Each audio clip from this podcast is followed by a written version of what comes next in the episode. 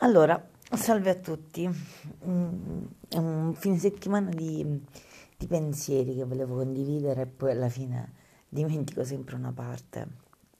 La, mm, l'analisi, non la, il fatto da valutare in primis è il silenzio e la tranquillità e l'assurda iperrealtà statica che c'è in giro.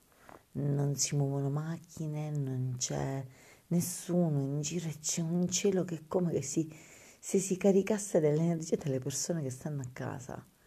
Cioè inversamente proporzionale l'umano, il- l'umanità, la popolazione, stando dentro casa permette alla natura, all'esterno, di splendere, di essere radiosa. Io non mi ricordo un cielo così stellato e una luna così nitida da tempo, nemmeno nelle notti più belle d'estate.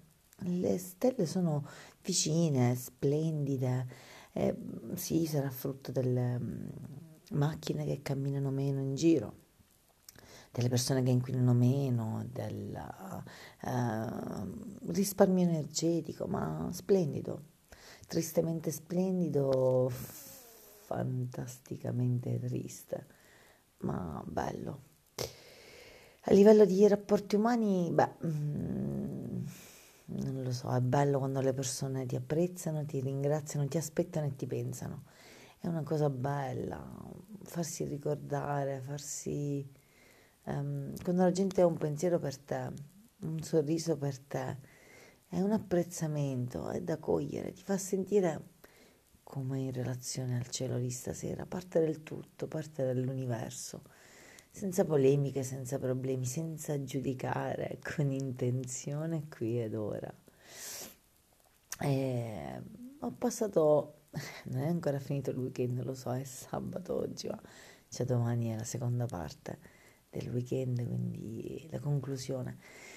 Eh, ho interagito un po' mm, piacevolmente col mondo esterno, mi sono presa poca cura di me, spero domani in serata di mm, occuparmi del mio benessere fisico, non psicofisico, ma se riuscirò a fare yoga anche psicofisico, da psiche. E mm, cos'altro volevo dire? Sì, il discorso... Stasera ho brindato a Biden, al momento, se non cambia niente, nuovo presidente degli Stati Uniti.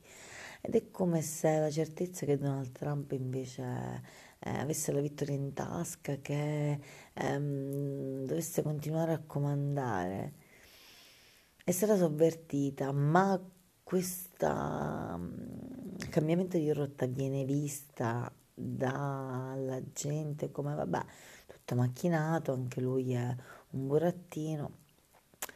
Non lo so, io ho avuto sempre la visione e in questo periodo mm, sto accreditando maggiormente quest'idea che non è facile essere né al potere né un nome né un capo né un figlio di un Donald Trump è ridicolo, assurdo, caricatura di se stessa, personaggio del personaggio. Quando andrà a letto, quando avrà un mal di denti, quando mm, sbatte anche lui il mignolo del piede allo spigolo del comò, urla e sente ciò che proviamo noi, solo che lui è fortemente limitato, condizionato, amplificato e valutato dal resto del mondo, mentre io a casa mia butto una voce e finisce là.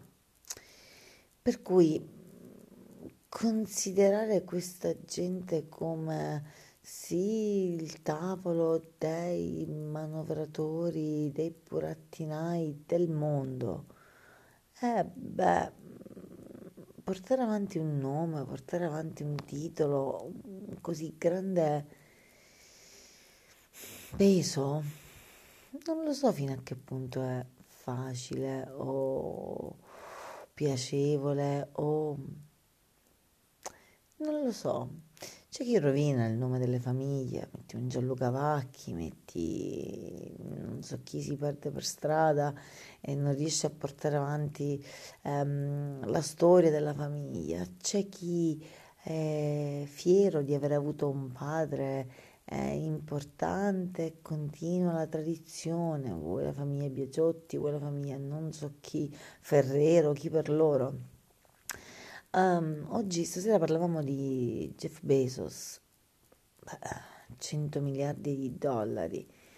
Eh, essere il figlio di Jeff Bezos ed essere lui, essere a capo di Amazon, quindi avere responsabilità non indifferenti, sì, un patrimonio che ti permette di, se perdi qualche milioncino, ciao proprio, cioè come eh, rompere un bicchiere quando hai la fabbrica di bicchieri, però tante responsabilità, tante persone sotto di te, attorno a te, sincera, più o meno. Eh, come gestisci il fatto di essere uomo e uomo più ricco del mondo? Eh, padre e padrone di un'azienda. E non lo so come vai a letto la sera. Sì, dormirai in un materasso di piume di Doca vive ancora, in lenzuola di seta pregiate che ti massaggiano ma la testa è quella. Domani mattina all'alba, dopo che fai la tua corsa per um, schiarire pensieri, eh beh, le responsabilità sono tante. E, e poi niente, io penso a questo all'anguarino delle 11 che verrà Jeff Bezos, cosa mangia? Puoi avere 100 miliardi di dollari, ma cosa mangi? Una banana, un gran cereale? Alla fine mangi quello che posso mangiare io. Puoi farti fare un avocado toast ogni 5 minuti, ogni quanto ne voglia, mentre io devo uscire, comprarmi l'avocado, eccetera. Però, beh, e poi anche leggendo la storia, è gente che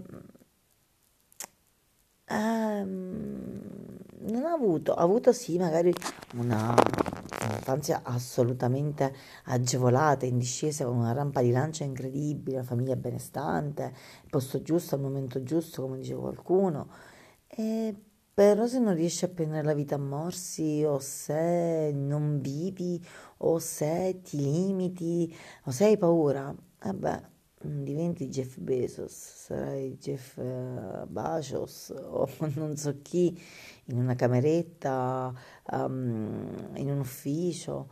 E non avere paura di intraprendere qualcosa, chiedere, affrontare e assumersi anche il rischio di boh, fare brutta figura o non lo so, io me li immagino sempre con una doppia faccia, immagino l'uomo più ricco del mondo, cioè stiamo parlando dell'uomo più ricco del mondo, qualsiasi cosa vuole può comprarla, e beh, e se ti viene il mal di denti o se tagli il panino e ti pizzica un dito, hai lo stesso mio cerotto, identico. Quindi alla fine non lo so, mangiamola questa vita, mordiamola e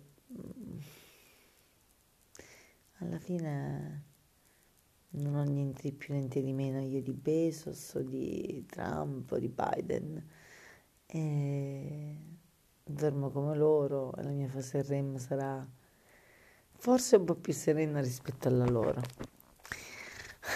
va bene buonanotte